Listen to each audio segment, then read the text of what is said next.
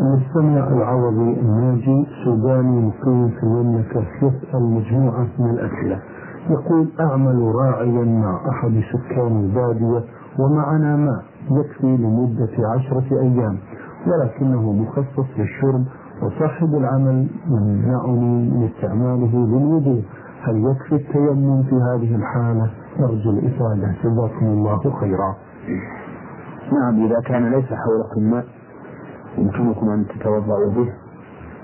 أو تعتقلوا من الجنابة فإن لكم أن تتيمموا في هذه الحال وقوله تعالى وإن كنتم مرضى أو على سفر أو جاء أحد منكم من الغائط ولمس النساء فلم تجدوا ماء فتيمموا صعيدا طيبا فامسحوا بوجوهكم ويديكم منه ولكن إذا قدرتم على الماء فإنه يجب عليكم استعماله إن كان في وضوء فتوضئي نعم إن كان التيمم عن حدث أصغر نعم. فتوضئي وإن كان التيمم عن حدث أكبر فاغتسلوا لأن الإنسان إذا وجد الماء بطل تيممه ووجب عليه استعماله لقول الرسول عليه الصلاة والسلام الصعيد الطيب وروح مسلم أو قال طهور مسلم وإن لم عشر سنين فإذا وجد الماء فليتق الله وليمسه بشرته ولأنه ثبت في صحيح البخاري من حديث عمر بن حصين الطويل أن رجلا لم يصلنا النبي صلى الله عليه وسلم فرآه النبي صلى الله عليه وسلم معتزلا لم يصلي فقال ما منعك؟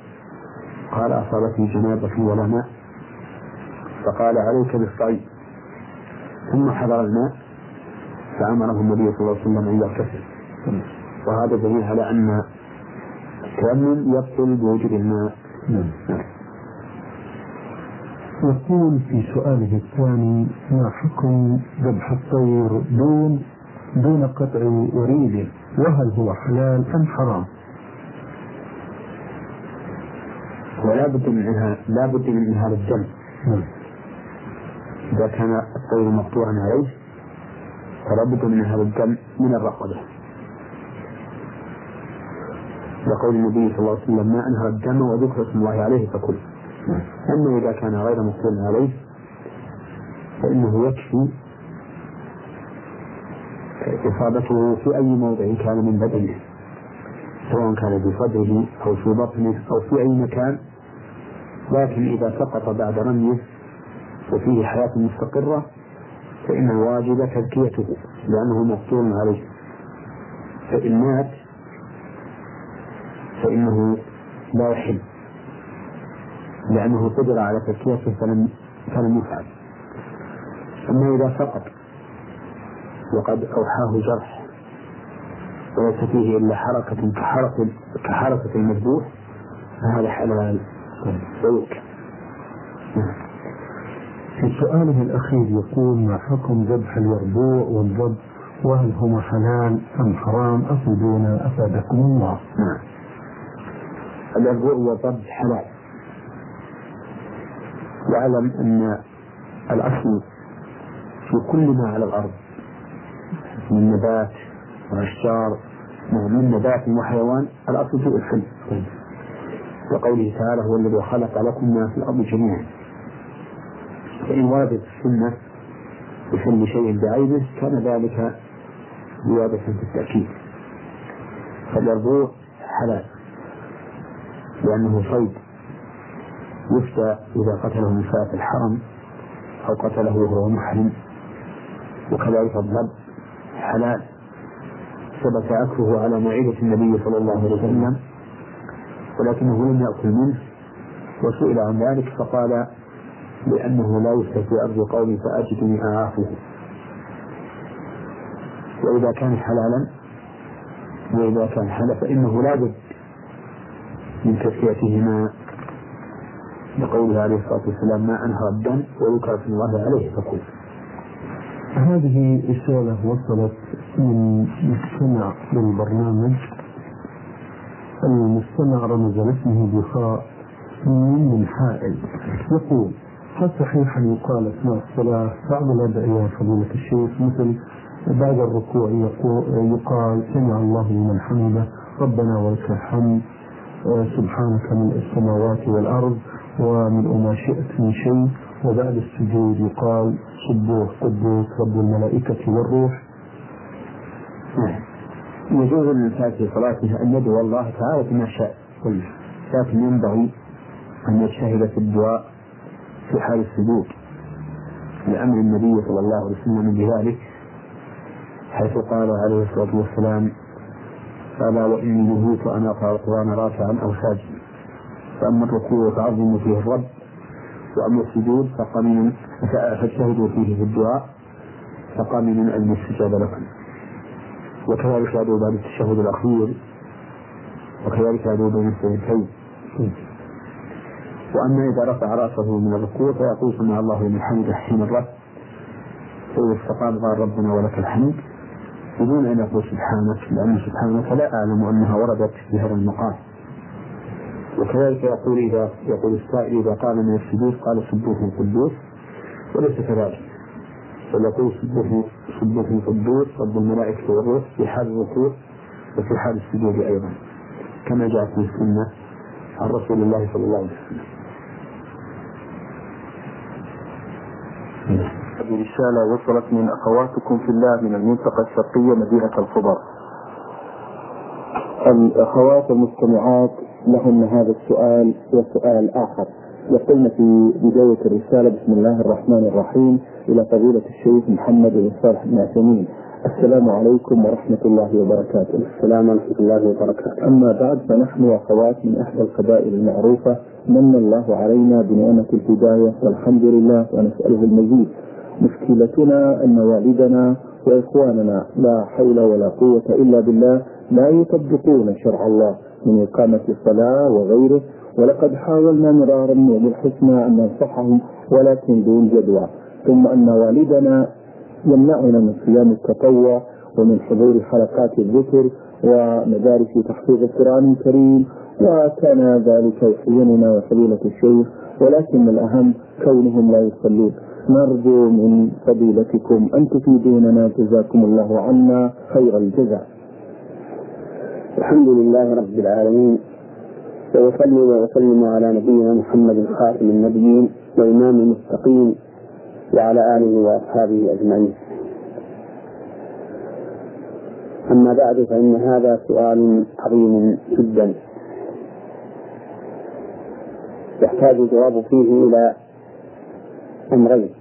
الأمر الأول توجيه النصيحة إلى أهليكم الذين وصفتموهم بهذه الأوصاف التي لا ينبغي أن تكون ممن ينتسب إلى الإسلام من ترك الصلاة والنهي عن المعروف وغير ذلك مما ذكرتم في السؤال إن نصيحتي لهؤلاء أن يتقوا الله عز وجل ويخافوه ويرجعوا إلى دينهم الذي ينتسبون إليه فهم ينتسبون إلى الإسلام والمسلم يجب أن يستسلم لله تعالى ظاهرا وباطنا بالإخلاص له واتباع رسوله صلى الله عليه وسلم ومن أهم ذلك الصلاة التي هي عمود الدين والتي لا دين للإسلام إلا للإنسان إلا بها فإن الصلاة هي العمود في هذا الدين الإسلامي ومن المعلوم أن العمود إذا سقط سقط البناء الذي يحمله هذا العمود ولهذا جاءت النصوص من كتاب الله وسنة رسوله صلى الله عليه وسلم والآثار عن الصحابة رضي الله عنهم بأن تارك الصلاة كفرا مخرجا عن الملة فمن أدلة فمن أدلة ذلك في كتاب الله قوله تعالى في المشركين فإن تابوا وأقاموا الصلاة وآتوا الزكاة فإخوانكم في الدين ونفصل الآيات لقوم يعلمون فاشترط الله سبحانه وتعالى للأخوة في الدين هذه الشروط الثلاثة التوبة من الشرك وإقام الصلاة وإيتاء الزكاة ومن المعلوم أنه إذا تخلف الشرط تخلف المشروط ومن المعلوم أيضا أن الأخوة في الدين لا تنتفي إلا إذا خرج الإنسان من الدين بالكلية لأن الأخوة في الدين لا ينفيها الفسق والمعاصي ولو عظمت فها هو قتل المؤمن عمدا من أكبر الكبائر ومع ذلك لا تنتفي به الأخوة الدينية قال الله سبحانه وتعالى في في آية القصاص يا أيها الذين آمنوا كتب عليكم القصاص في القتلى الحر بالحر والعبد بالعبد والأنثى بالأنثى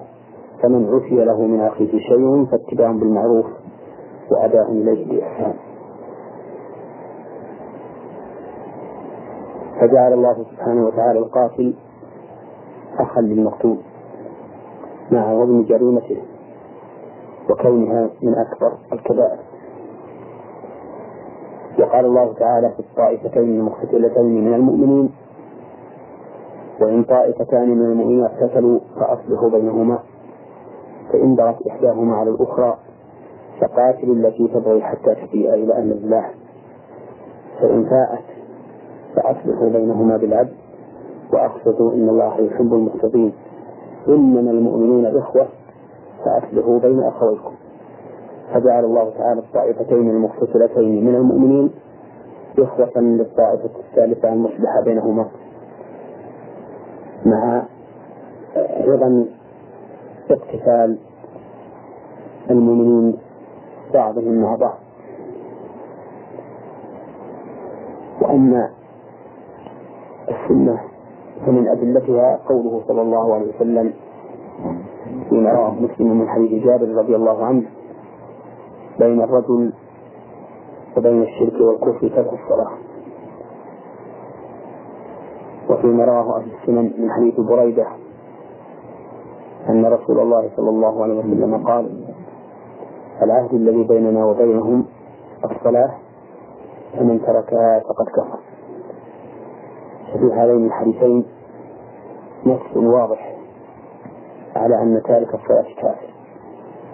لأن النبي صلى الله عليه وسلم جعلها حدا فاصلا بين الإيمان والكفر ومن ومن المعلوم أن الحد يميز بين المحدودين ويخرج أحدهما من الآخر ويخرج أحدهما من الآخر فلا يتداخلا وهذا واضح جدا في أن المراد بذلك أي بالكفر من الخور الحديثين الكفر المخرج عن الملة لأن الكفر الذي دون الإخراج من الملة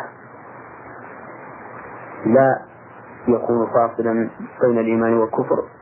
إذ قد يجتمع في الإنسان خصال من الكفر وخصال من الإيمان كما قال النبي عليه الصلاة والسلام اثنتان في الناس هما بهم كفر الطعن في النسب والنياحة وأما الآثار عن الصحابة فقد قال أمير المؤمنين عمر بن الخطاب رضي الله عنه لا حظ في الإسلام لمن ترك الصلاة وحظ بمعنى نصيب وهو هنا واقع بعد لا الناس الجنس الدالة بنفيها على انتفاء مدخولها انتفاء كاملا وإذا انتفى النصيب انتفاء كاملا من الإسلام لمن ترك الصلاة لم يبقى إلا أن يكون كافرا بل قد قال عبد الله بن شقيق أحد التابعين المشهورين قال كان أصحاب رسول الله صلى الله عليه وسلم لا يرون شيئا من الأعمال تركه كفر غير الصلاة ومثل هذه الصيغة تقتضي حكاية الإجماع منهم ثم إن المعنى والقياس والنظر الصحيح يقتضي ذلك أي يقتضي أن يكون تارك الصلاة كافرا بالله عز وجل كفرا مخرجا عن الملة جائعا الإنسان من أهل الردة والعياذ بالله وذلك لأن من عرف عظم شأن الصلوات وأهميتها عند الله عز وجل وعرف ثواب من حافظ عليها وعقاب من استهان بها فإنه لا يمكنه أن يدعها وفي قلبه شيء من الإيمان بالله عز وجل وليس الإيمان مجرد الاعتراف بوجود الله عز وجل وأنه هو الخالق الرازق فإن هذا الاعتراف موجود في المشركين الذين استحقوا النار وحرم من دخول الجنة فإن الله تعالى يقول عنهم ولئن سألتهم من خلق السماوات والأرض ليقولن الله ولم ينكروا شيئا من أفعال الله عز وجل التي لا يفعلها إلا هو فهم مقرون بالله مقرون بربوبيته ومع ذلك فهم كفار فهذا الذي يدعي أنه مؤمن وهو تارك للصلاة لأنه تقر بالله عز وجل نقول له إن هذا الإقرار لا ينفعك لأنه لا بد في الإيمان من القبول والانقياد والإذعان ومن لم يذعن لله تعالى في أعظم الأعمال البدنية وهي الصلاة فكيف يقال إنه مؤمن وعلى هذا فنقول لهؤلاء الذين وصفوا في السؤال نقول لهم اتقوا الله عز وجل في أنفسكم ارجعوا إلى دينكم أقيموا الصلاة واعطوا الزكاة وصوموا رمضان وحجوا بيت الله واستعينوا بالله عز وجل على القيام بهذه الطاعات وأنتم إذا صدقتم النية وصممتم وعزمتم واستعنتم بالله عز وجل فإن الله تعالى ييسر لكم الأمور أما إذا أبيتم واستكبرتم وتركتم ما أمر الله به وما فرض الله عليكم فلن تعانوا على هذا على طاعة الله أبدا لأن الله يقول فلما زاغوا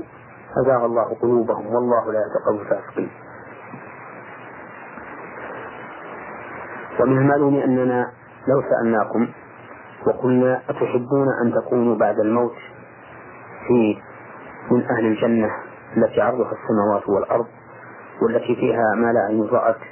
ولا أذن سمعت ولا خطر على قلب بشر والتي يحل فيها رب العزة رضوانه على أهلها فلا يغضب فلا يحفظ عليهم أبدا والتي ينظر فيها أهل الجنة إلى الله عز وجل كما يشاء الله تعالى لو خيرتم بين أن تكونوا من أهل هذه الدار أو من دار عذابها عظيم أليم شديد يخفى أهلها نارا كلما نضجت جلودهم بدلوا جلودا غيرها ليذوقوا العذاب وإذا استغاثوا أغيثوا بماء كالمهل يشرب وجوه يصب من فوق رؤوسهم الحميم يسهر به ما في بطونهم والجلود ولهم مقامهم الحديد كلما أرادوا أن يخرجوا منها من غم أعيدوا فيها وذوقوا عذاب الحريق لو خيرتم بين هاتين الدارين لاخترتم إن كنتم عقلاء أن تكونوا من أهل الدار الأولى ولا يمكن أن تحصلوا على هذه الأمنية وهذا الاختيار إلا إذا قمتم بما أمركم الله به ورسوله فعليكم أن تتقوا الله عز وجل فإن أبيتم إلا الإصرار على ما أنتم عليه من ترك الصلاة وانتهاك الحرمات فاحذروا أن تعتدوا على غيركم من عباد الله عز وجل بمنعه من طاعة الله ومنعه من أسباب سعادته ومنعه من المعروف فتكونوا ممن قال الله فيهم والمنافقون المنافقون والمنافقات بعضهم من بعض يأمرون بالمنكر وينهون عن المعروف ويقبضون أيديهم نسأل الله أن لا تعتدوا على عباد الله بمنعهم من الصلاة أو الصيام أو الصدقة أو طلب العلم أو غير ذلك فإن هذا عدوان منكم وظلم لهم هذا هو الأمر الأول الذي أسأل الله سبحانه وتعالى أن نصل إلى مسامع أهليكم وأن ينفعهم بذلك وأن يجعلنا وإياهم من عباد الله الصالحين المخلصين الذين ليس لهم ليس للشيطان سلطان عليهم وعلى ربهم يتوكلون. اما بالنسبه لكم فعليكم ان تصبروا وان تحتسبوا الاجر من الله وان تنتظروا الفرج منه فان النبي صلى الله عليه وسلم يقول: واعلم ان النصر مع الصبر وان الفرج مع الكرب وان مع الوسر يسرا. واذا نهوكم عن شيء من المعروف كالصيام والصلاة فإنه لا تجب عليكم طاعتهم لأنكم إذا قمتم بذلك قمتم بشيء نافع لكم غير ضار لهم والوالدان لا تجب طاعتهما في أمر ينفع الولد ولا يضر الوالد لأن كونهما ينحيان عن أمر ينفع الولد ولا يضرهما دليل على أنهما إنما أراد بذلك الاقرار والنبي صلى الله عليه وسلم يقول لا ضرر ولا ضرار نعم ينبغي لكما ينبغي لكم أن تداروهم بأن تحرصوا على كتمان ما تفعلون من الخير عنهم حتى لا يحصل بذلك شفاء وبغضاء وعداوة بينكم سبحانه وتعالى أن يصلح أحوال المسلمين نعم. وأن يجعل فيهم الخير والبركة والدلالة على الرشد إنه جواد كريم آمين جزاكم الله عنا وعن المسلمين خير الجزاء أيضا من أسئلة الأخوات فضيلة الشيخ يقولنا في هذا السؤال يسمع عنا كثير من الشباب الصالحين وعن التزامنا فيرغبون في الزواج منا ولكن بعد ذلك يتراجعون عن خطبتنا وذلك عندما يعرفون عن ابتعاد والدنا وإخواننا عن طريق الحق فما ذنبنا نحن في ذلك ولهذا نرجو من فضيلتكم توجيه كلمة إلى إخواننا المسلمين تجاه هذا الموضوع نعم الذي ينبغي للخاطب الذي يريد خطبة امرأة أن ينظر إليها نفسها نعم، طيب. لا إلى أهلها وأوليائها وذلك لأن النبي صلى الله عليه وسلم يقول تنكح المرأة لأربع مالها وحسبها وجمالها ودينها فاظفر بذات الدين تربت ذاك ولم يقل صلى الله عليه وسلم تنكح المرأة لدين أهلها وأوليائها ومن المعلوم أن الله عز وجل يخرج الحي من الميت ويخرج الميت من الحي وأنه قد يخرج من القوم الفاسقين من هم من أعجل الناس وأقوم الناس بدين الله بل قد يخرج من الكافرين من هم مؤمنون بالله ورسوله وها هو بل وها هم الرجال الذين أسلموا في عهد رسول الله صلى الله عليه وسلم ممن كان آباؤهم من المشركين أسلموا وحسن إسلامهم وصار فيهم مصلحة عظيمة للإسلام والمسلمين فأنصح إخواني الذين يريدون الزواج من امرأة صالحة أن لا يهتموا بأهلها وأوليائها فإن صلاحهم لأنفسهم وفسادهم على أنفسهم المهم أن تكون المرأة التي يريد الزواج بها صالحة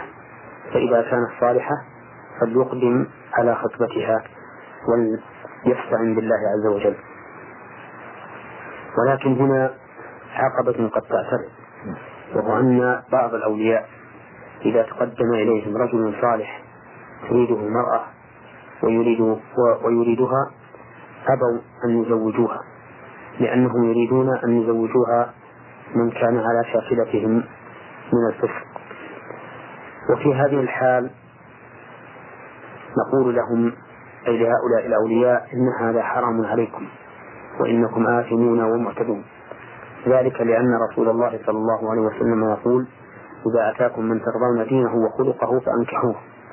ولأن الزواج حق للمرأة نفسها ليس لأوليائها فيه في حق هي التي تريد أن تتزوج هي التي تريد أن تكون أن تخالط هذا الرجل وليس أنتم بل وليس إياكم فعليكم أن تتقوا الله عز وجل وأن لا تمنعوهن من تقدم إليهن من الأكفاء في دينه وخلقه وإذا قدر أن الولي الأقرب امتنع أن يزوجها خاطبا كفءا لها في دينه وخلقه فإن الولاية تنتقل منه إلى من يليه من الأولياء فإن أبوا أن يزوجوا كما هو المعروف عند الناس لا يحب أحد أن يتقدم على من هو أولى منه بتزويج ابنته أو ما أشبه ذلك إن أبوا فقال الأخ مثلا لن أزوج أختي مع وجود أبي وقال العم لن أزوج أختي مع آه، لن أزوج ابنة أخي مع وجود أخي وما أشبه ذلك فإن الولاية تنتقل إلى الحاكم الشرعي وعلى الحاكم الشرعي أن أن يزوجها من خطبها ممن تريده وهو كفء في دينه وخلقه لكن ينبغي للحاكم الشرعي قبل أن يتقدم بتزويجها جهة أن يخاطب أولى أوليائها بالتزويج ويقول له زوجها فإن أبى فليخاطب من, من يليه حتى إذا لم يقدم أحد على تزويجها فإنه يجب عليه أي على القاضي الحاكم الشرعي أن يزوجها ولا يمكن أن تترك هؤلاء النساء الطيبات المؤمنات بدون زواج بسبب احتكار أوليائهن وأسأل الله سبحانه وتعالى أن يعين كل من يريد الخير وكل من كان يريد الإصلاح على ما أراد وأن يكفينا جميعا شر أشرارنا آمين جزاك الله خير من اليمن الاسم منصور العماري صنعاء له مجموعة من الأسئلة وابدأوها بهذا السؤال يقول يحصل على الزوجين أشياء مثل وفاة الأبناء أو مرض الزوجة ويستمر هذا مدة طويلة دون شفاء من ذلك رغم الذهاب إلى المستشفيات فيقول بعض الناس أن عقد الزواج تم في وقت غير حسن وينصح الزوجين بإعادة عقد الزواج أي تجديده فيطلق الرجل زوجته وبعد مدة قد تصل إلى ثلاث ساعات يعاد عقد الزوج وبزيادة مهر معين فوق المهر الأول علما بأن نية الطلاق غير موجودة عند الزوج أي أن الزوج لا يريد أن يطلق زوجته بل يريد من هذا هو سلامة أبنائه وشفاء زوجته فهل تحسب هذه الطلقة على الرجل وهل المهر الزائد فوق المهر الأول واجب أم لا وما رأيكم في هذه القضية مأجوري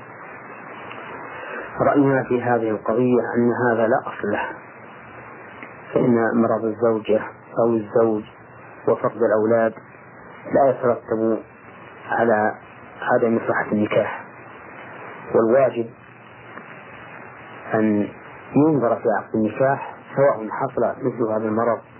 والفقر في الأولاد أم لم يحصل الواجب أن ينظر فيه إذا كان الإنسان في شك منه فإن كان مطابقا للشريعة فلا حاجة إلى إعادته وإن كان مخالفا للشريعة بأن عقد في زمن الجهل على وجه ليس بصحيح فإنه يعاد العقد وتبقى زوجة له بدون طلاق هذا رأينا في هذه المسألة وأما مسألة وأما مسألة الطلاق بلا نية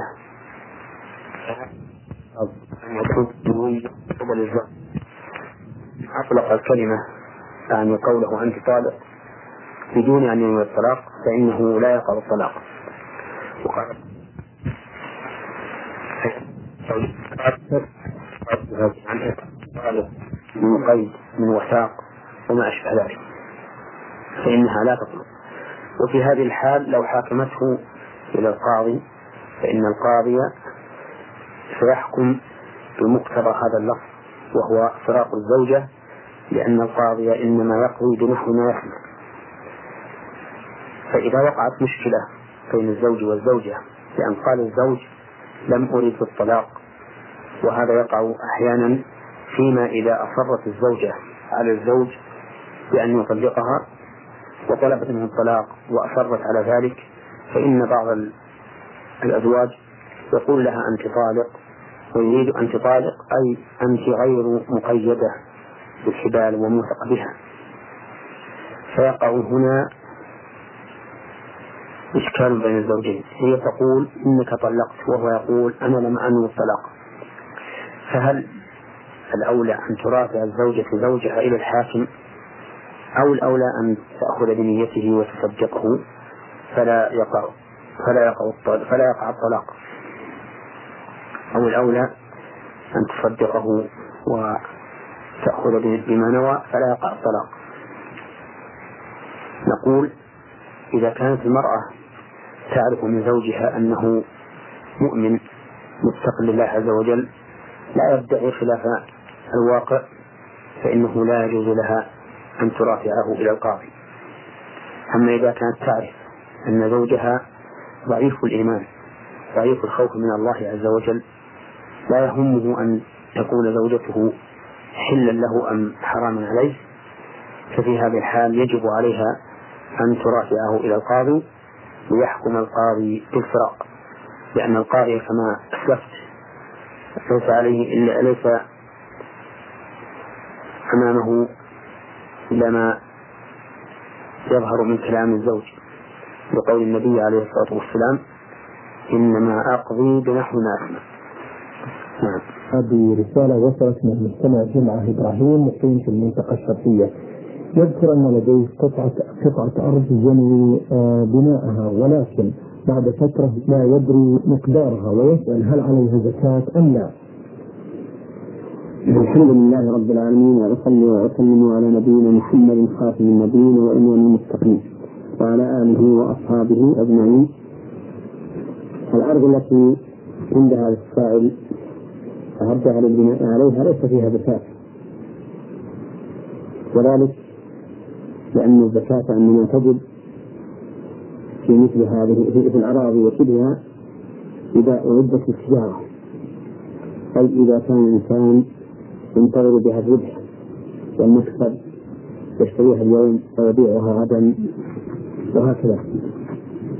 كما يبيع التجار ما عندهم من الأثاث والأمتعة والأواني وغيرها فأما الأراضي التي أعدت البناء عليها فليس فيها زكاة سواء أعدها للبناء عليها ليسكن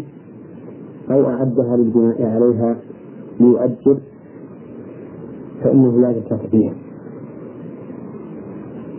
وبناء عليه نقول لا حاجة إلى أن تعرف مقدار قيمتها أو لا تعرف لأنه ليس فيها زكاة نعم. أيضا يقول أن لدى زوجته ذهب للاستعمال الشخصي تبلغ قيمته حوالي 3000 ريال يقول هل عليه زكاة أيضا وإذا كان عليه زكاة فما مقداره؟ نعم القول الراجح في هذه المسألة والصواب أن الحلي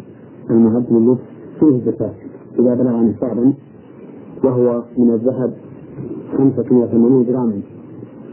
فإذا بلغ هذا المقدار وجب الزكاة فيه ودليل ذلك عموم قوله تعالى والذين يكنزون الذهب والفضة ولا ينفقونها في سبيل الله فبشرهم بعذاب أليم يوم يحمى عليها في نار جهنم وقد بها جباههم وجنوبهم وظهورهم هذا ما كنتم لأنفسكم فذوقوا ما كنتم تكنزون وعموم قوله صلى الله عليه وسلم ما من صاحب ذهب ولا فضة لا يؤدي منها حقها إلا إذا كان يوم القيامة فتحت له صفائح النار فأحمي عليها في نار جهنم فيكوى بها جنبه وجبينه وظهره كلما بلغت أعيدت في يوم كان مقداره خمسين ألف سنة ثم حتى يصل بين العباد ثم يرى سبيله إما إلى الجنة وإما إلى النار وهذه المرأة التي عندها هذا الحلم صاحبة ذهب ولا دليل على إخراجها من العموم وهناك أدلة خاصة تدل على وجود زكاة الحلي من الذهب والفضة مثل حديث عن بن سعيد أنا به عن جده أن امرأة جاءت إلى رسول الله صلى الله عليه وسلم وفي يد يدنتها مسكتان غليظتان من ذهب فقال لها أتؤدين زكاة هذا؟ قالت لا قال أيسرك أن يصورك الله بهما حوارين من نار فخلعتهما وألقتهما إلى رسول الله صلى الله عليه وسلم وقالت هما لله ورسوله وله شاهد من حديث عائشة وأم سلمة قال حافظ بن حجر في بلوغ المرام من حديث عمرو بن شعيب قال إن إسناده قوي قال إن إسناده قوي وعلى هذا فيجب عليها أن تزكيه وكيفية الزكاة أنه إذا حال الحول تقدر قيمته بما يساوي وقت وجود الزكاة فتخرج ربع عشر فيه طيب. فإذا كان يساوي ثلاثة آلاف ففيه خمسة وسبعون ريالا وتقول ثلاثين ألف إذا كان إذا كان يساوي ثلاثين ألف ريال ففيه سبعمائة وخمسون ريالا لأن زكاة الذهب والفضة ربع نعم. هذا مستمع للبرنامج رمز لاسمه بحاء الاثنين يعمل في المملكة يقول في رسالته بأنه شاب مؤمن بالله سبحانه وتعالى هو مصدق لنبيه صلى الله عليه وسلم ومحافظ على الصلوات المكتوبة ويكثر من قراءة القرآن ولله الحمد ولكن يقول عندما أقارن بين قراءتي وبين قراءة المقرئين من خلال المذياع أجد أنني أرتكب أخطاء كثيرة فهل علي إثم بما أرتكبه من أخطاء من غير قصد أفيدونا أفادكم الله. أقول إن الله سبحانه وتعالى أنزل على عبده على عبده محمد صلى الله عليه وسلم الكتاب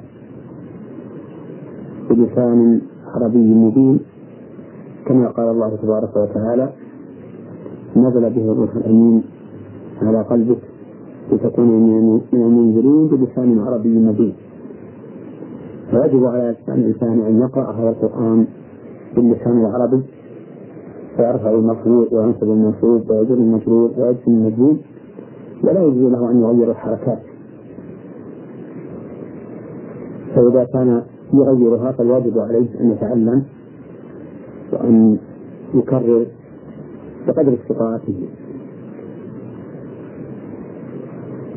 ولا يجوز أن يتهاون في هذا الأمر ويقول سأبقى على ما أنا عليه من الخطأ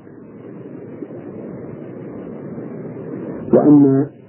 ما لا يتغير ما لا تتغير به الحركات من صفات الحروف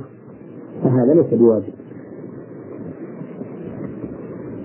مثل المد والقصر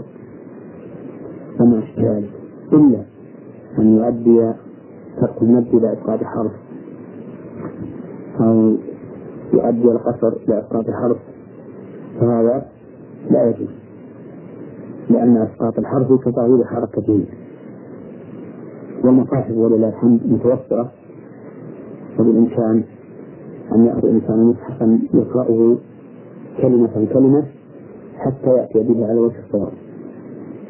نعم.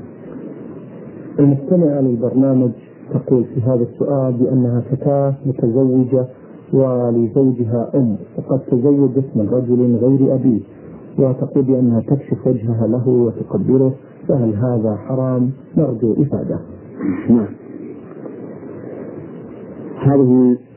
المرأة المتزوجة لا يجوز لها أن تكشف إلا لأب زوجها وجده وأما زوج أم زوجها الثانية التي ذكرت نعم. فإنه لا يجوز لها أن تكشف له لأنها ليست من محارمه وإذا لم يكن أن تكشف له فإنه لا يجوز له تقبله من باب أولى وفي هذه المناسبة أو بهذه المناسبة أود أن أقول إن المحرمات في السحر أربع وهن زوجات الأبناء وإن نزلوا وزوجات الآباء وإن علوا وأمهات الزوجات وهذه الثلاث تكون أو يثبت التحريم فيهن بمجرد العقد وأما بنات الزوجة فهن محارم للزوج بشرط أن يكون قد دخل بأمهن أو جماعها إذا فأصول الزوج وفروعه محارم للزوجة بمجرد العقد وأصول الزوجة وأمهاتها محارم للزوج بمجرد العقد وأما فروع الزوجة وهم بناتها فليس محارم إلا إذا كان قد وطئ أمهم في العقد نعم هذا مستمع للبرنامج المجتمع في جمهورية مصر العربية عامر عبد الحميد مقيم الدمام السعودية يقول في هذا السؤال رجل صاحب محل تجارة يقوم بالبيع عن طريق النقد وعن طريق الدين فيعطي للذي يأخذ بالنقد سعر أقل من الذي يأخذ بالدين ما حكم الشرع في نظركم في هذا التعامل وهل هو حلال أم حرام؟ نعم هذا التعامل حرام ولا بأس به بس يعني إذا كان عند الإنسان سلعة وكان يبيعها بالنقد بمئة وبمعدل بمئة وعشرين فإن هذا لا بأس به ومثل هذا جائز في الاسماء لدخوله في عموم قوله تعالى وأحل الله البيع وفي قوله تعالى يا أيها الذين آمنوا إذا تدينتم بدين إلى أجل مسمى ولأن هذا نظير السلام الذي كان حلالا في عهد الرسول صلى الله عليه وسلم كما قال عبد الله بن عباس رضي الله عنهما قدم النبي صلى الله عليه وسلم المدينة والمسلمون في الثمار سنه وسنتين فقال من أسلف بشيء فليسلف بشيء معلوم ووزن معلوم إلى عدم معلوم ومعلوم أن السلم وهو تقديم الثمن وتأخير السلعة لا بد أن يكون فيه تفاوت بين سعر السلم وسعر الحاضر والمسألة التي ذكرها السائل هي عكس السلم صورة لكنها بمعناه حقيقة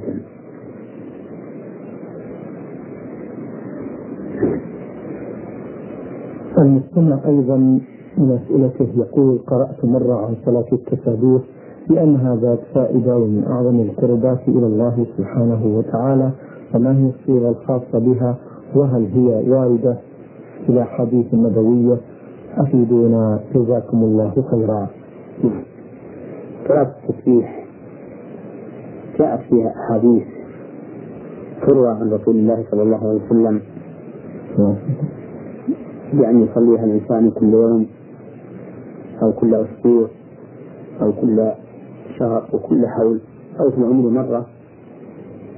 ولكن هذه هذه الصلاة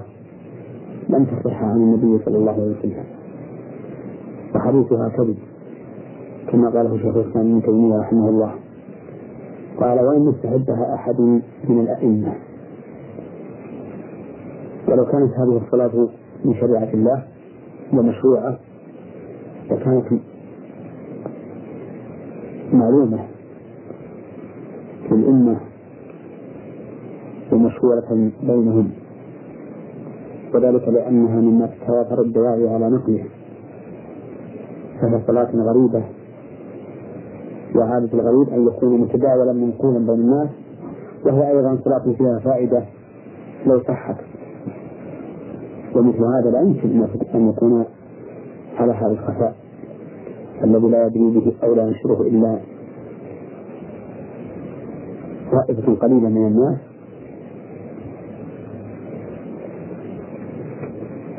ولأنها صلاة شاذة من بقية الصلوات ثم هي أيضا تكون في اليوم أو في الأسبوع أو في الشهر أو في السنة أو في العمر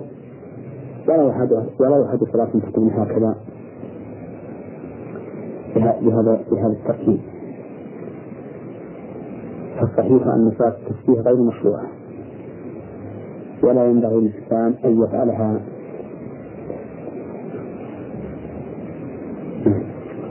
بارك الله فيكم يقول قرأت عن صلاة الحاجة في أكثر من كتاب وما رأيكم فضيلة الشيخ في هذه الصلوات نرجو بهذا إفادة وصلاة الحاجة هي اتفاق صلاة التسبيح أيضا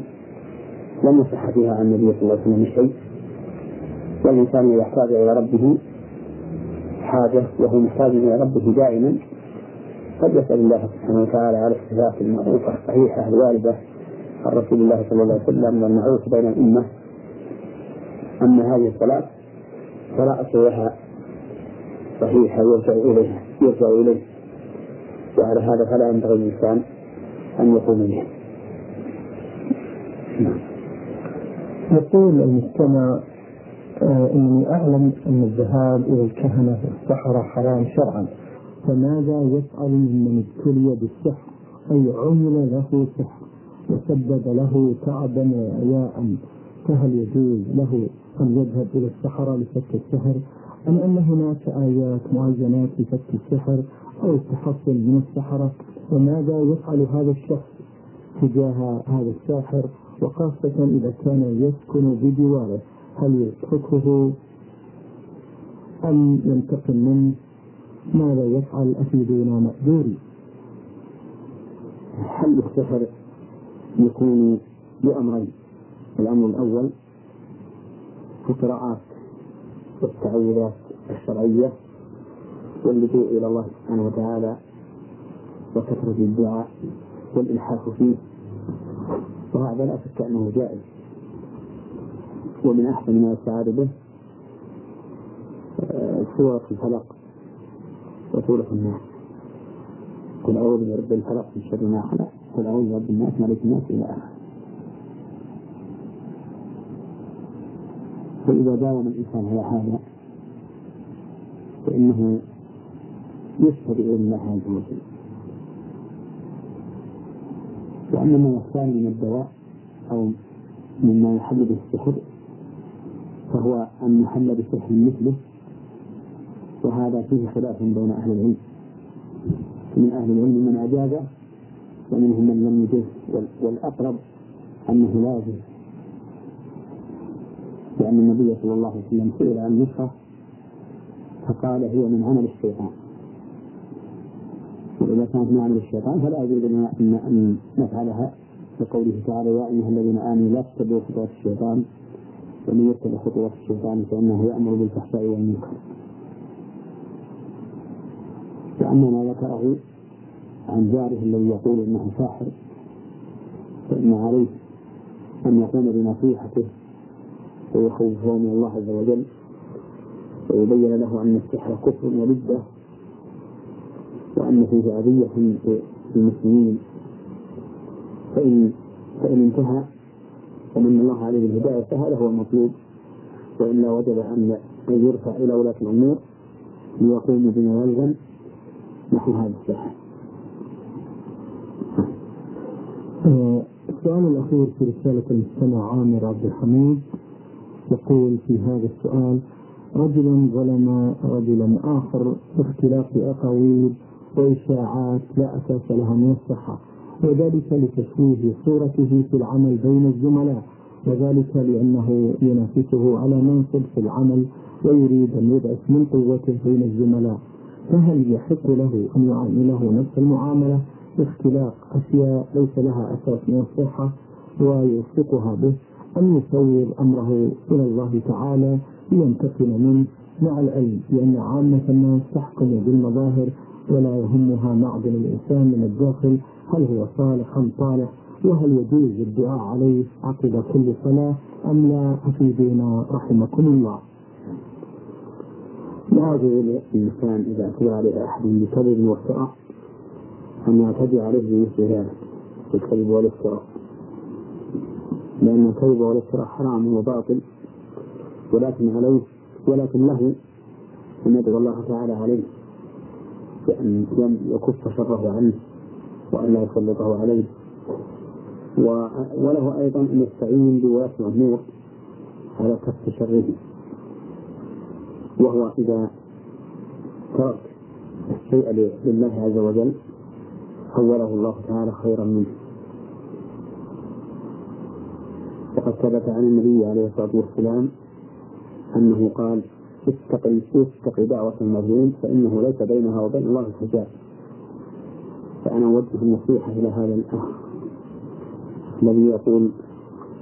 السائل إنه موافق عليه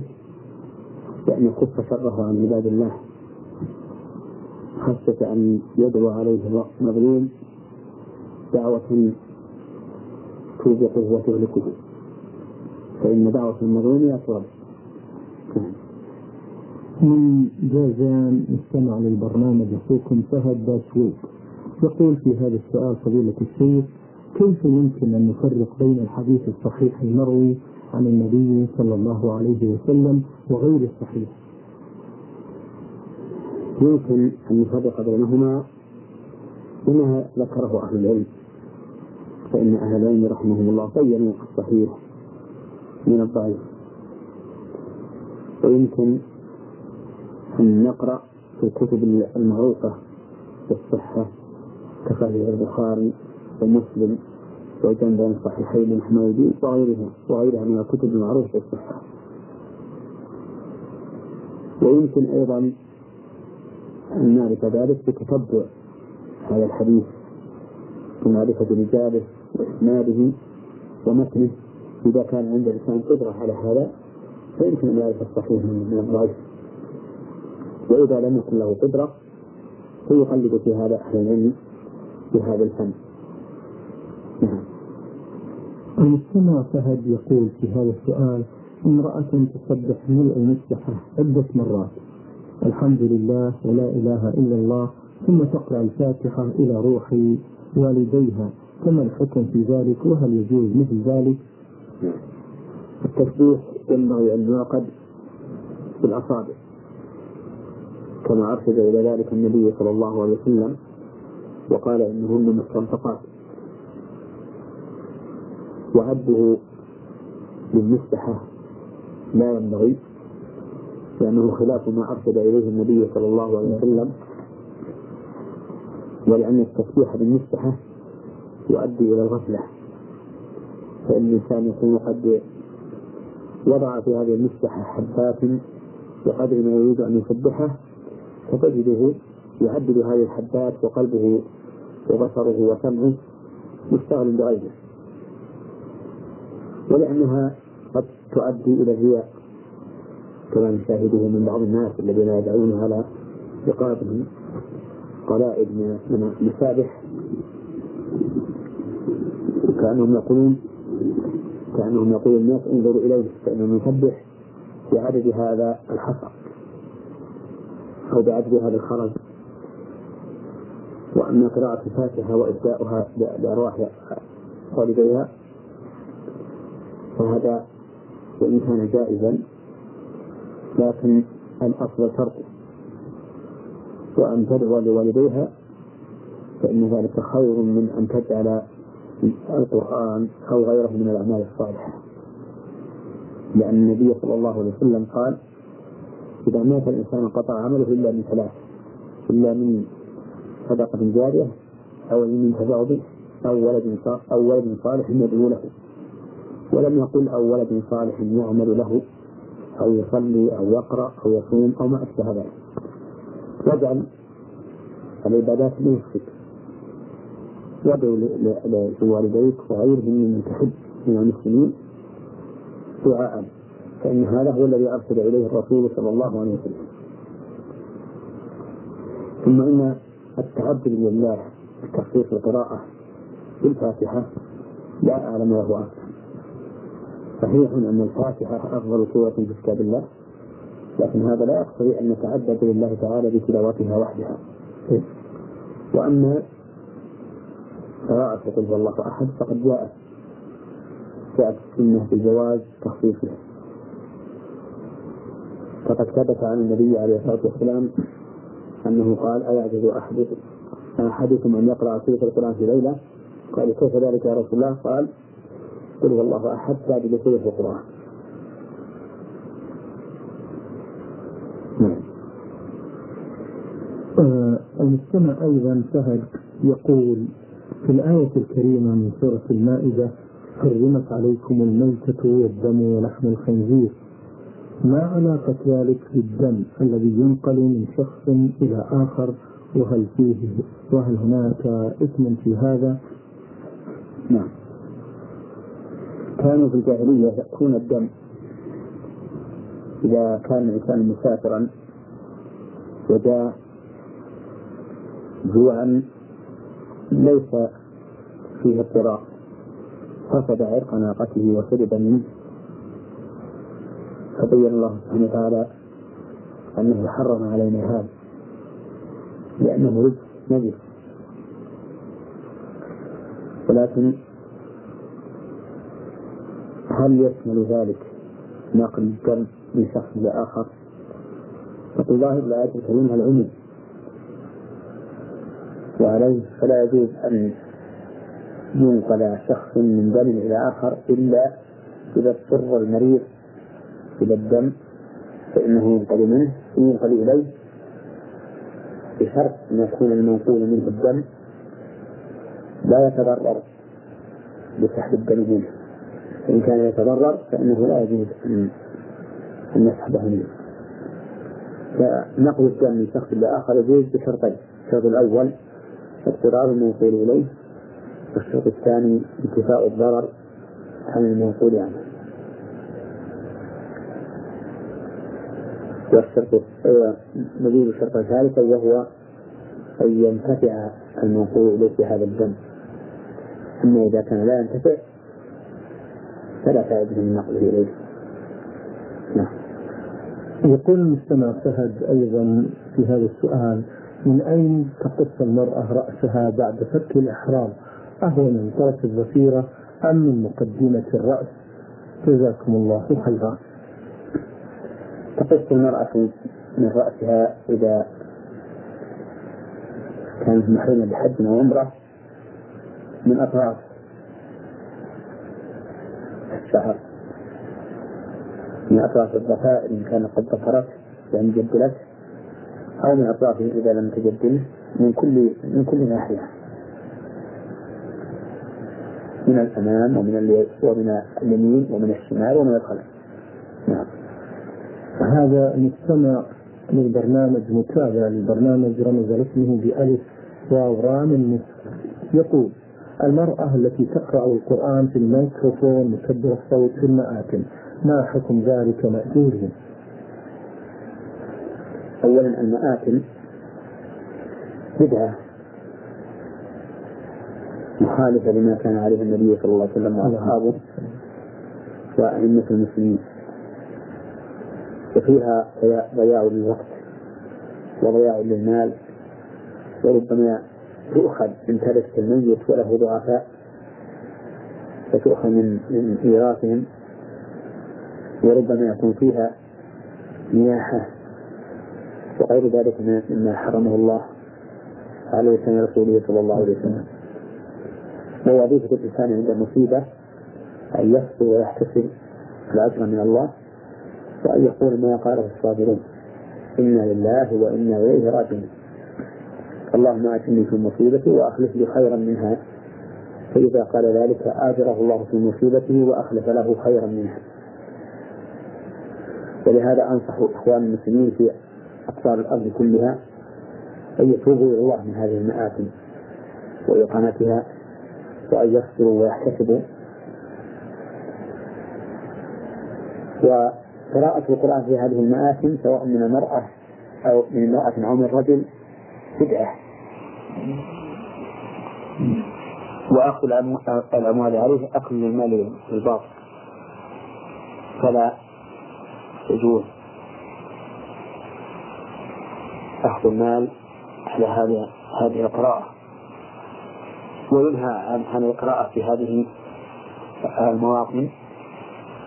لعدم ورودها على الصحابة رضي الله عنهم والحاصل أن نقول المآثم كلها بدعة يجب إلغاؤها ثانيا القراءة فيها بأجرة محرم محرمة وباطلة وليس فيها ثواب سواء كان القارئ رجلا أو أم امرأة ويتضاعف الأمر إذا كان القارئ امرأة رسالة وصلت من جمال عبده أحمد من اليمن مدرس يمني من اليمن الشمالي مركز الزهرة التعليم يقول في هذا السؤال ما هي الشروط التي يجب أن تتوفر في القاضي المسلم وهل الإسلام يحرم على القاضي قبول الهدية وهل تعتبر رشوة نرجو بهذا إفادة مأجورين الحمد لله رب العالمين وأصلي وأسلم على نبينا محمد وعلى آله وأصحابه أجمعين الجواب على هذا السؤال أن يعلم أن كل ولاية فلا بد فيها من ركنين أساسيين بل شرطين أساسيين وهما القوة والأمانة وهذان الركنان أو الشرطان لا بد فيهما أو لا بد منهما في كل عمل قال الله تعالى إن خير من استأثرت القوي الأمين وقال أتيت من الجن أنا آتيك به قبل أن تقوم من مقامك وإني عليه لقوي أمين والقوة في القاضي تتركز على العلم العلم بالشريعة الإسلامية حتى يقضي بها بين الناس والعلم بأحوال الناس وأعرافهم ومصطلحاتهم حتى يتمكن من تطبيقها على الأحكام الشرعية لأنه لا بد لكل حكم من محل قابل له فيشترط في القاضي أن يكون عالما بالأحكام الشرعية وعالم بأحوال الناس وأعرافهم ومصطلحاتهم ولا بد أن يكون أمين وهذه هي القوة ولا بد أن يكون أمينا والأمانة لا تتحقق إلا إذا كان القاضي مسلما عدلا فغير مسلم لا ينفذ حكمه على المسلمين لأنه غير مأمون في قضائه وإذا كان الله سبحانه وتعالى أمرنا أن نتبين في خبر الفاسق فقال يا أيها الذين آمنوا إن جاءكم فاسق بنبأ فتبينوا أن تصيبوا قوما بجهالة فإن التبين في خبر الكافر من باب أولى ولهذا لم تجد شهادة الكافر إلا في حال الضرورة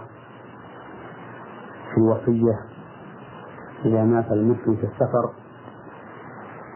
ولم يكن عنده مسلم وأوصى وأشهد كافرين فإن الشهادة حينئذ تقبل ويقسمان بالله إن حصل الكياب في شهادتهما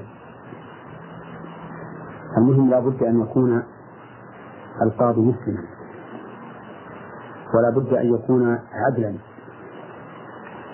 والعدل هو الذي استقام دينه واستقامت مروءته فمن ترك الواجبات أو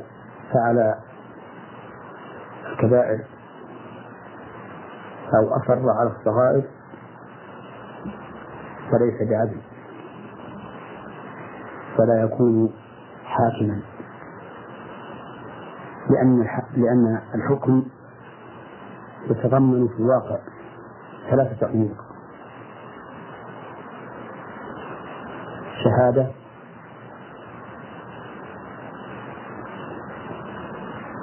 وبيان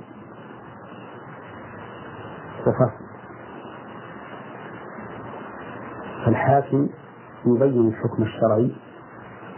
ويوضحه ويحكم لفلان على فلان وهذا الحكم يقتضي أنه يشهد بأن الحكم لفلان على فلان ويفصل بين الناس فلا بد أن يكون عدلا لنثق بحكمه وخبره والشرط الرابع أن يكون ذكرا فلا يمكن أن يتولى القضاء امرأة لأن رسول الله صلى الله عليه وسلم يقول كي يفلح قوم ولوا أمرهم امرأة وهناك شروط أخرى اختلف فيها أهل العلم ولا حاجة لذكرها حينئذ لأن المقام لا يقتضي قبول الهدية بالنسبة للقاضي فإن أهلين يقولون لا يجوز له أن يقبل الهدية إلا بشرطين أحدهما أن تكون ممن يهاديه قبل ولايته والثاني أن لا يكون لهذا المهدي حكومة فإن كان ممن لا يهاديه قبل ولايته فإنه لا يجوز له أن يقبل هديته لأن هذا إنما أهداه لتوليه القضاء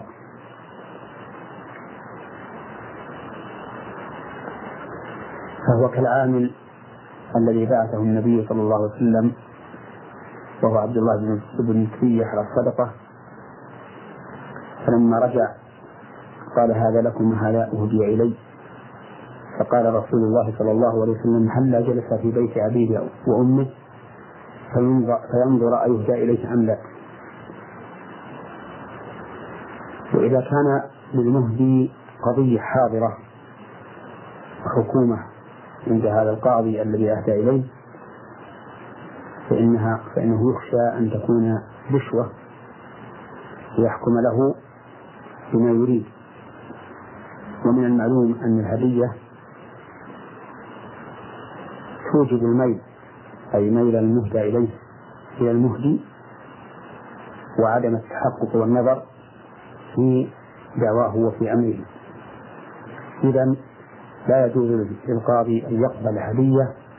إلا بهذين الشرطين الشرط الأول أن تكون من شخص يهاديه من قبل ولايته والشرط الثاني أن لا يكون لهذا المفتي قضية حاضرة نعم بارك الله فيكم المستمع جمال عبده يقول هل يصح قد يدخل المسلم دورة المياه عزكم الله وإخواني المستمعين وهو يحمل أوراقا فيها اسم الله تعالى نرجو بهذا إفادة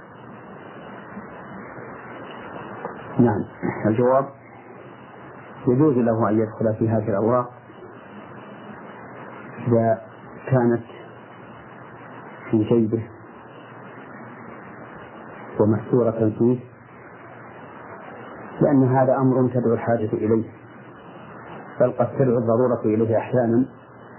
بحيث يكون الإنسان في حمامات عامة لا يمكنه أن يخرج ما في جيد أوراق لأنه يخشى عليها ولا وهي وهو مضطر إلى أن تكون معه والمسلم إذا دخل في مثل هذه الأشياء أو إذا دخل في مثل هذه الأشياء في في بيت الخلاء فإنه لا يمكن أن يريد بذلك امتهانها أبدا فضيلة الشيخ هل إعطاء صدقات للمتسولين يعتبر زكاة نرجو بهذا إفادة مأجور المتسولون الذين يمرون بالناس ويسألونهم الأموال لا تخلو أحوالهم من أمرين الأمر الأول أن يغلب على الظن صدقهم وأنه في حاجة فهؤلاء يعطون من الزكاة ومن صدقة التطوع ولا حرج على الإنسان في إعطائهم ولكن لا ينبغي أن يتخذ المساجد مكانا للسؤال بل تكون هناك من سؤالهم عند أبواب المساجد من خارجها والأمر الثاني أن يغلب على الظن أنهم غير صادقين فيما ادعوا من الفقر والحاجة بل يغلب على الظن أنهم كاذبون وأنهم يسألون الناس أموالهم تكثرا فهؤلاء لا ينبغي أن يعطوا لا من الزكاة ولا من الصدقة الواجبة لأن في ذلك تشجيعا لهم على السؤال المحرم والإنسان يحرم عليه أن يسأل الناس أموالهم تكثرا بل سؤال الناس أموالهم تكثرا من كبائر الذنوب كقول النبي صلى الله عليه وسلم من سأل الناس أموالهم تكثرا فإنما يسأل جمرا فليستقل أو يستكثر ولقد سمعنا كثيرا عن بعض هؤلاء المتسولين أنهم إذا ماتوا وجدت عندهم أموال كثيرة حتى من الذهب ومن الفضة من النقود وهذا يدل على أن بعضهم يسأل الناس تكثرا لا في حادث أو ضرورة ما رأي فضيلتكم فضيلة الشيخ في من يوصي إذا مات أن يدفن في المكان الفلاني هل تنفذ هذه الوصية نعم أولا لابد أن نسأل لماذا اختار هذا المكان فلعله اختاره إلى جنب ضريح مخلوب أو إلى جنب ضريح يشرق به مع الله أو لغير ذلك من الأسباب المحرمة فهذا لا يجوز تنفيذ وصيته ويدفن مع المسلمين إن كان مسلما أما إذا كان أوصى وغير هذا الغرض بل أوصى لينقل إلى بلده الذي هو عائش فيه الذي هو عائش فيه فهذا لا حرج في أن تنفذ وصيته إذا لم يكن في ذلك إتلاف للمال فإن كان في ذلك إتلاف للمال بحيث لا ينقل إلا بدراهم كثيرة فإنها لا تنفذ وصيته حينئذ وأرض الله تعالى واحدة ما دامت الأرض أرض مسلمين نعم المستمع من اليمن يقول هل صحيح أن رسول الله صلى الله عليه وسلم كان إذا مشى لا يرى له ظل نرجو بهذا إفادة هذا غير صحيح بل إن رسول الله صلى الله عليه وسلم كغيره من البشر له ظل ويحتاج ما يحتاج إليه البشر من الأكل والشرب واللباس والدس والبرودة وغير ذلك فقد ثبت في الصحيح من حديث المغرب بن شعبة أن رسول الله صلى الله عليه وسلم كان لابسا جبة شامية في غزوة تبوك وكذلك كان يصب على رأسه الماء كأيام الصيف وهو صائم من العطش يتبرد وكذلك كان يجوع ويعطش عليه الصلاة والسلام ويروى ويشفى ويحتاج إلى النوم فينام ويمرض ويبول ويتغوط وكل ما يعتري البشر من الأحكام البشرية فهو ثابت لله عليه الصلاة والسلام وقد وقد ذكر الله تعالى ذلك بقوله قل إنما أنا بشر مثلكم يوحى إلي فقال قل إنما أنا بشر وقال وما أرسلنا من قبلك إلا رجالا نوحي إليهم ووفاهم بالرجال فلهم مال الرجال وعليهم مال الرجال أما الخصائص النبوية التي خص الله بها الأنبياء فلنبينا رسول فلنبينا محمد رسول الله صلى الله عليه وسلم أكملها وأتمها نعم. يقول في هذا السؤال أيضا سمعنا أن كل إنسان بمشيئة الله تعالى يدفن في المكان الذي خلق منه هل هذا صحيح يا فضيلة الشيخ؟ لا أعلم لهذا أصلا من الكتاب والسنة أن الإنسان يدفن في المكان الذي خلق منه لكن على سبيل العموم قال الله تعالى في الأرض منها خلقناكم وفيها نعيدكم ومنها نخرجكم تارة أخرى والإنسان لا يدري بأي أرض يموت لقوله تعالى إن الله عنده علم الساعة وينزل الغيث ويعلم ما في الأرحام وما تدري نفس ماذا تكسب غدا وما تدري نفس بأي أرض تموت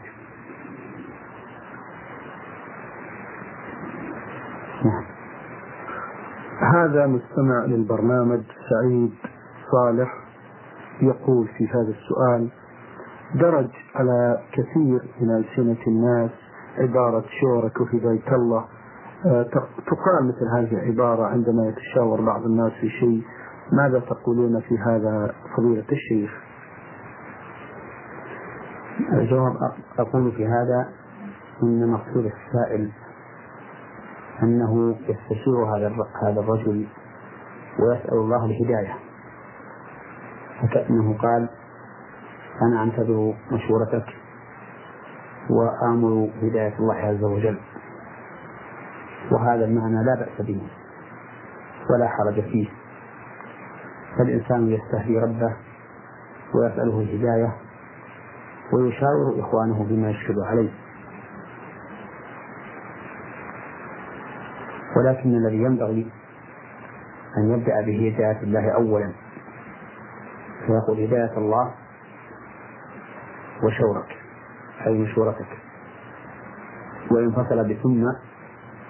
فهو أولى وأحسن فيقول ما فيقول هدى الله ثم مشورتك نعم يقول آه، بعض الناس إذا سكن منزل جديد لابد وأن يذبح بداخله ذبيحة أو ذبيحتين خوفا من مس الجن اعتقادا منهم ذلك نرجو بهذا إفادة هذا يعني ذبح الإنسان عند نزوله المنزل أول مرة اتقاء الجن وحذرا منهم محرم لا يجوز بل أخاف أن يكون من الشرك الأكبر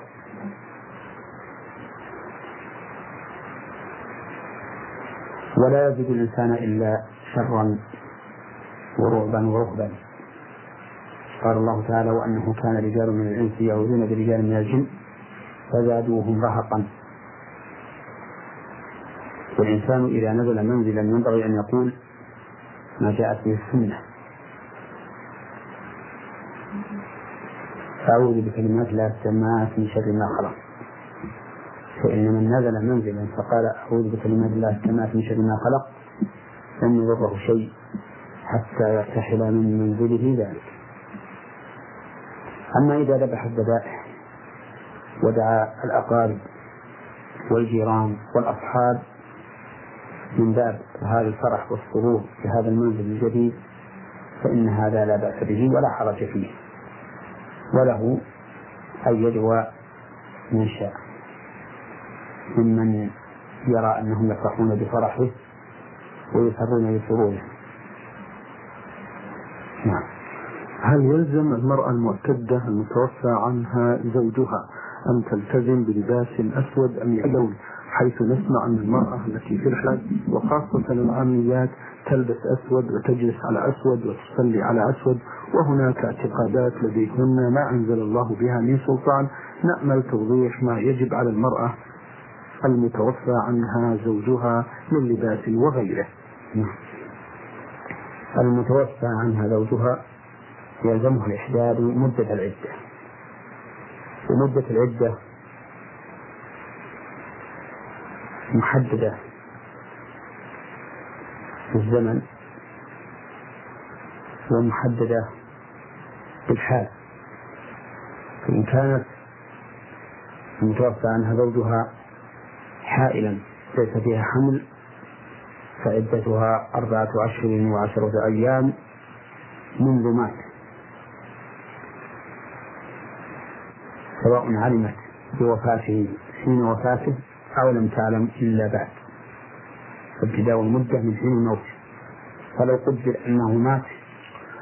ولم تعلم بموته إلا بعد مضي شهرين فإنه لم يبقى عليها من العدة والإحداث إلا شهران وعشرة أيام فالحائض عدتها مؤقتة بزمن أو محددة بزمن وهو أربعة أشهر وعشرة أيام من موته وأما الحامل فعدتها إلى أن تضع الحمل سواء طالت المدة أم قصرت ربما تكون العدة ساعة أو ساعتين أو أقل وربما تكون سنة أو سنتين أو أكثر لقوله تعالى في الأولى والذين يتوفون منكم ويذرون أزواجا يتربصن بأنفسهن أربعة أشهر وعشرة ولقوله تعالى في الثاني وأولاة الأحمال أجلهم أن يضعن حملهم وقد ثبت في الصحيحين أن سبيعة الأسلمية رضي الله عنها وضعت بعد موت زوجها بليال فأذن لها الرسول صلى الله عليه وسلم أن تتزوج وفي عدة الموت يجب على المرأة أن تحب والإحداد يتضمن أمورا الأول أن لا تخرج من البيت إلا لحاجة والثاني أن لا تتجمل بالثياب فلا تلبس ثيابا تعد ثياب زينة ولها أن تلبس ما شاءت مما سواها فتلبس الأسود والأحمر والأخضر وغير ذلك مما يجوز لبسه غير متقيدة بلون الأسود والثالثة لا تتجمل بالحلي بجميع أنواعه سواء كان أسورة أم قلائد أم خروفا أم خلاخيل أم غير ذلك يجب عليها أن تزيل الحلي فإن لم تتمكن من إزالته إلا بقصه وجب عليها قصه الرابع أن لا تتزين بتجميل عين أو خد أو شفة فإنه لا يجوز لها أن تكتحل ولا أن تتورث ولا أن تضع محمر الشفاه والخامس أن لا تتطيب بأي نوع من أنواع الطيب سواء كان طهورا أم دهنا إلا إذا طهرت من الحيض فلها أن تستعمل التطيب في البخور في المحل الذي فيه الرائحة الممكنة وأما ما يذكره بعض العامة من كونها لا تكلم أحدا ولا يشاهدها أحد ولا تخرج إلى حوش البيت ولا تخرج إلى السطح ولا تقابل القمر ولا تغتسل إلا يوم الجمعة ولا تؤخر الصلاة عن وقت الأذان بل تبادر بها من حين الأذان فكل هذه أشياء ليس لها أصل في الشريعة فالمرأة المحادة في مكالمة الرجال كغير المحادة وكذلك في نظرها إلى الرجال ونظر الرجال إليها كغير المحادة يجب عليها أن تستر الوجه وما يكون سببا للفتنة ويجوز لها أن تخاطب الرجل ولو من غير محارمها إذا لم يكن هناك فتنة نعم بارك الله فيكم هذا عبد الرؤوف عبد الله فلات وكذلك أيضا نعم. من جملة مكالمة الرجال أن ترد على التلفون وعلى باب البيت إذا قرأ وما أشبه ذلك بارك الله فيكم هذا مستمع عبد الرؤوف عبد الله من المدينة المنورة يقول ما هي الأشياء التي تحبط العمل وهل تحبط جميع الأعمال منذ التكليف ما نرجو بهذا إفادة جزاكم الله خيرا نعم محبطات الأعمال تنقسم إلى قسمين قسم عام وقسم خاص يبطل كل عمل بعينه أما القسم العام المبطل لجميع الأعمال فهو الردة فإذا ارتد الإنسان والعياذ بالله عن دين الله وما فعل الكفر حبط جميع عمله وقوله تعالى ومن يرتد منكم عن دينه فيمت وهو كافر فأولئك حبطت أعمالهم في الدنيا والآخرة وأولئك أصحاب النار هم فيها خالدون أما إذا ارتد ثم من الله عليه فرجع إلى الإسلام فإن عمله لا يحفظ ولهذا يسأل كثير من الناس يقول عن نفسه إنه حج فريضة وهو يصلي كما يصلي الناس وقائم بشعائر الإسلام ثم عتاه وقت ارتد فيه عن الإسلام فترك الصلاة ثم من الله عليه بالرجوع إلى الإسلام فأقام الصلاة وقام بشعائر الإسلام فيسأل هل بطل حجه الذي كان قبل ردته فوجب عليه أن يعيده أم لا فنقول لا لم يبطل حجك وليس عليك إعادته لأن الله تعالى اشترط لثبوت العمل بالردة أن يموت الإنسان على الردة هذا المصل العام الذي يبطل جميع العبادات أما المصلات الخاصة فهي تختص في كل عمل بحسبه فالوضوء مثلا يبطله الحدث والصلاة يبطلها ما تبطل به كالضحك والكلام وشبهه والصدقة يبطلها المن والأذى والصوم يبطله الأكل والشرب والحد يفسده الجماع قبل التحلل الأول فالمهم أن مسبق الأعمال الخاص كثير لا حصر له ويختلف باختلاف العبادات التي أبطلها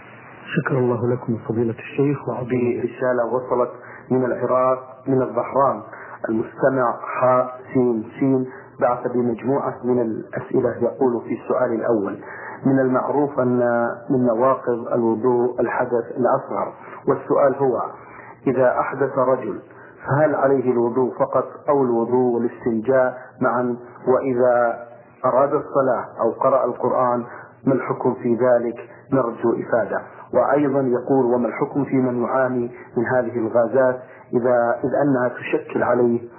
أو إذ أنها تشكل عليه أثناء كل صلاة الحمد لله رب العالمين وأصلي وأسلم على نبينا محمد خاتم النبيين وإمام المتقين وعلى آله وأصحابه ومن تبعهم بإحسان إلى يوم الدين اللهم صل وسلم الحدث الأصغر هو كل ما يوجد وضوءا وينقسم إلى أقسام فإن كان الحدث ببول أو غائط وجب فيه الاستنجاء والوضوء وإن كان بغيرهما لم يجب فيه الاستنجاء لأن الاستنجاء إنما يأتي بإزالة النجاسة ولا نجاسة إلا في البول والغائط وعلى هذا فإذا خرج الريح من شخص وهو متوضئ فليس عليه إلا أن إلا إلا الوضوء وهو غسل الوجه واليدين ومسح الرأس وغسل الرجلين وليس عليه استنجاء لأنه لم يوجد سبب يقتضيه وأما ما يظنه بعض العامة من وجوب الاستنجاء عند كل وضوء فهذا لا أصل له وأما ما علم من الغازات التي تحدث له أثناء صلاته فإن هذه الغازات لا تؤثر شيئا إذا لم تخرج لأن النبي صلى الله عليه وسلم سئل عن الرجل يجد الشيء في الصلاح فقال عليه الصلاة والسلام لا ينصرف حتى يسمع صوتا أو يجد ريحا يعني حتى يتيقن ذلك تيقنا محسوسا إما بسماع الصوت أو بشم الرائحة وأما مجرد الوهم الذي يحصل عند الغازات في البطن فإن ذلك لا يؤثر وهذا من رحمة الله سبحانه وتعالى بعباده أن لا يرتفع اليقين إلا بيقين فالطهارة المتيقنة لا ترتفع إلا بحدث متيقن